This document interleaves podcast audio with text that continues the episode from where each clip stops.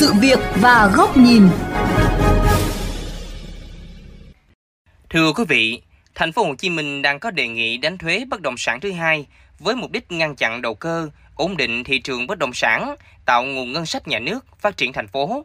Tuy nhiên, đề xuất này đang nhận được nhiều ý kiến trái chiều. Liệu đây có phải là giải pháp hữu hiệu để hạ nhiệt cơn sốt đất ảo thời gian qua? Nội dung này sẽ được đề cập trong chương trình Sự việc và góc nhìn hôm nay.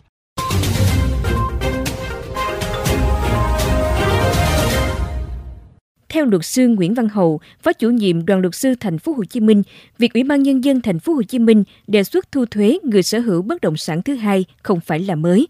Trước đây thành phố cũng đã từng nhắc đến nhưng chính sách không được thực hiện do vấp phải nhiều ý kiến trái chiều. Trong đó đa phần cho rằng chỉ nên đánh thuế bất động sản thứ hai trong trường hợp vượt hạn mức quy định bất động sản hoặc không đưa vào khai thác bỏ hoang lâu năm, người sở hữu quá nhiều giá trị bất động sản. Tuy nhiên, theo luật sư Hậu, trong bối cảnh giá nhà đất hiện nay quá cao do tình trạng đầu cơ, sốt ảo, nên việc đánh thuế này là cần thiết, nhưng chỉ nên làm thí điểm để đánh giá tính hợp lý trước khi áp dụng đại trà. Hiện nay đó, ở trong cái bối cảnh giá nhà đất nó tăng cao so với lại chi trả của người dân đó, và cái tỷ lệ là lớn đầu cơ cho nên mình chỉ nên thí điểm đánh thuế nhà thứ hai để vì phần lớn các nhà đầu tư tham gia thị trường đó, là mua đi bán lại để kiếm lời thôi thì nó sẽ gây bất ổn thí điểm là theo giá nhà hay là theo diện tích tại vì cái thị trường hiện nay người ta mua nhà đất là trục lại cũng theo luật sư Hậu, việc đánh thuế có thể sẽ làm người mua cân nhắc hơn, qua đó cũng có thể phần nào giảm bớt việc đầu cơ bất động sản, đồng thời góp phần tăng thêm nguồn thu ngân sách nếu thành phố làm nghiêm. Ủng hộ quan điểm đánh thuế căn nhà thứ hai, song kiến trúc sư Khương Văn Mười, nguyên chủ tịch Hội Kiến trúc sư Thành phố Hồ Chí Minh cho rằng cần tính toán hạn mức phù hợp cho từng đối tượng chịu thuế, áp dụng cho từng khu vực nông thôn hay thành thị để tránh gây bất lợi cho người dân, nhất là những nhà đầu tư thứ cấp hoặc người lao động thu nhập thấp nếu mà trường hợp mà những người mua nhà vào đó mà trong khi nhiều người khác không có nhà ở thì chúng ta đánh thuế họ là hợp lý rồi. À, còn cái người mà mua nhà rồi họ cho người khác thuê đương nhiên họ cũng lấy cái tiền đó họ sống. À, rồi cái người mà không có điều kiện mua nhà họ mới thuê đó cái nhà. Thì như vậy đó nó là một cái giải pháp trung gian giúp chuyển tiếp cho quyền sở hữu.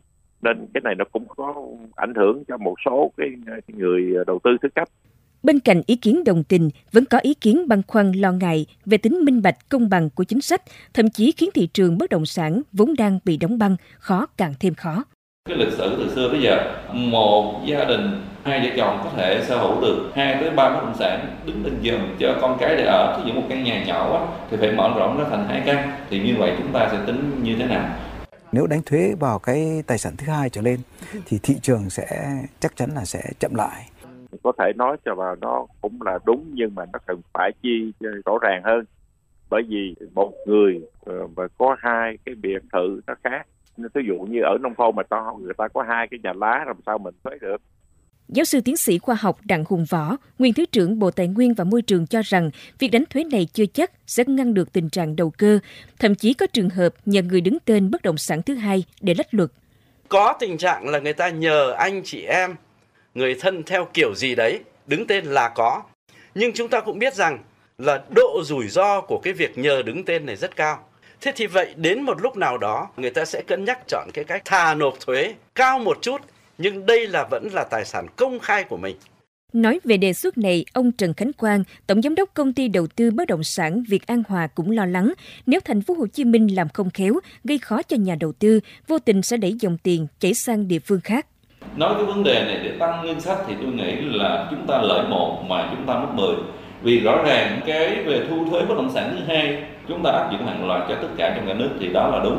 Còn nếu áp dụng riêng cho thành phố Hồ Chí Minh, tôi nghĩ thì cái tiền thu thuế không nhiêu mà tiền mà cái dòng tiền đầu tư chạy đi nó rất là lớn. Thì nếu mà thu thuế như vậy thì các nhà đầu tư bất động sản, người ta buộc phải đi về tỉnh đầu tư để tránh đóng thuế ờ, bất động sản thứ hai đó thì vô tình chúng ta mất đi cái dòng tiền đầu tư vì cái dòng tiền đầu tư này nó mang nhiều cái lợi ích khác cũng về chủ trương này, nếu áp dụng sẽ tác động không nhỏ đến người dân, nhất là người thu nhập thấp. Ông Trần Khánh Quang kiến nghị thành phố phải có kế hoạch dài hơi và nghiên cứu tổng thể để tránh tạo sự thiếu công bằng trong xã hội. Muốn thu thuế bất động sản là vấn đề mình nó lâu dài. Mà muốn như vậy thì chúng ta phải có một cái thị trường minh bạch, có những cái thông tin minh bạch. Tức nghĩa là muốn làm việc đó, thứ nhất chúng ta phải số hóa bất động sản, định danh được bất động sản với một cá nhân. Cái thứ hai nữa, đó là minh bạch về giá. Tức nghĩa là giá giao dịch thực tế là bao nhiêu chúng ta phải cập nhật thường xuyên. Thì có như vậy chúng ta thu thuế bất động sản thứ hai nó mới chính xác. Cái thứ ba nữa, đó là cái vấn đề, đó là cái hạn mức. Rõ ràng là có nhiều bất động sản, chỉ một cái bất động sản đó thôi. Bất động sản giá trị lớn, nó có thể bằng 10 cái bất động sản khác để lại.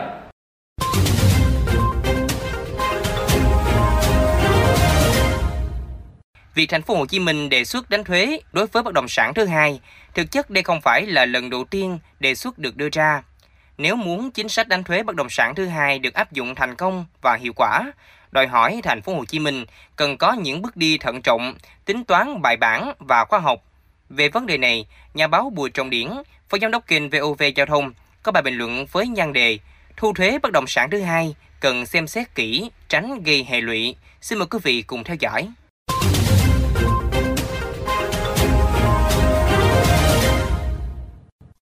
Đánh thuế bất động sản thứ hai.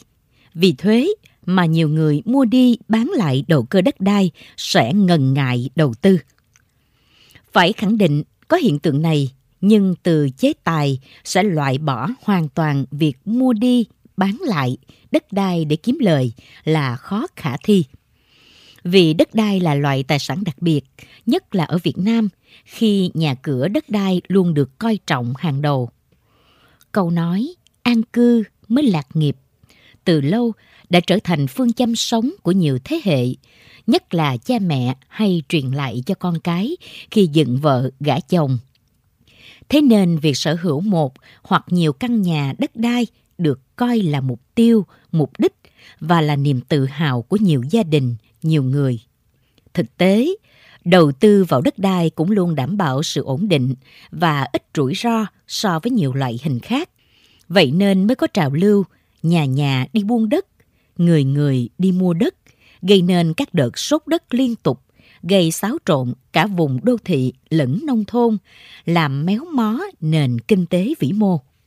Đất đai đáng lẽ phải là nguồn tài nguyên quý báu, được khai thác và sử dụng liên tục để làm cơ sở sản xuất, mặt bằng kinh doanh, tạo ra của cải thực sự cho xã hội. Đằng này, đất đai chỉ vì được mua đi bán lại lòng vòng để rồi hoang hóa là một sự lãng phí quá lớn. Trong khi rất nhiều người không hề sở hữu một mảnh đất ngôi nhà nào mà vẫn phải đi thuê, đi mướn, ở trọ. Điều này thể hiện sự lỏng lẻo và yếu kém trong công tác quản lý nhà nước bấy lâu nay. Luật đất đai sửa đổi đang được lấy ý kiến rộng rãi của toàn dân sắp tới đây cũng hướng đến tập hợp trí tuệ của các tầng lớp để đưa hoạt động đất đai vào quy củ và thực sự tạo ra động lực cho xã hội phát triển. Ủy ban nhân dân thành phố Hồ Chí Minh đề xuất đánh thuế sở hữu bất động sản thứ hai cũng nhằm mục đích tốt đẹp này. Tuy nhiên, như đã đề cập, đất đai là tài nguyên đặc biệt, ngoài giá trị kinh tế còn gắn với phong tục, tập quán, thói quen. Nhiều người vẫn coi đất là của cải tích lũy không chỉ cho bản thân mà còn là đời con, đời cháu. Nên dù thuế có cao, vẫn tích lũy và tìm cách sở hữu cho bằng được. Điều này vô tình lại đẩy giá đất mỗi ngày một cao. Người có thu nhập thấp rất khó có cơ hội tiếp cận. Do vậy, để việc đánh thuế khi sở hữu bất động sản thứ hai cũng nên làm vì nhiều nước áp dụng và đã thành công giúp cho những người thực sự có nhu cầu về chỗ ở, làm ăn mới muốn sở hữu thêm. Ít có chuyện đất đai mua bán xong rồi để không. Vấn đề lúc này là cần làm thận trọng từng bước thí điểm để vừa làm vừa rút kinh nghiệm, tránh làm tràn lan theo kiểu áp đặt. Trên cơ sở những ưu khuyết điểm sẽ tổng kết, đánh giá những mặt lợi, hại để sau đó ra một quy trình khép kín và bài bản khi đó thị trường bất động sản hy vọng sẽ bước vào giai đoạn mới, ổn định và bền vững hơn.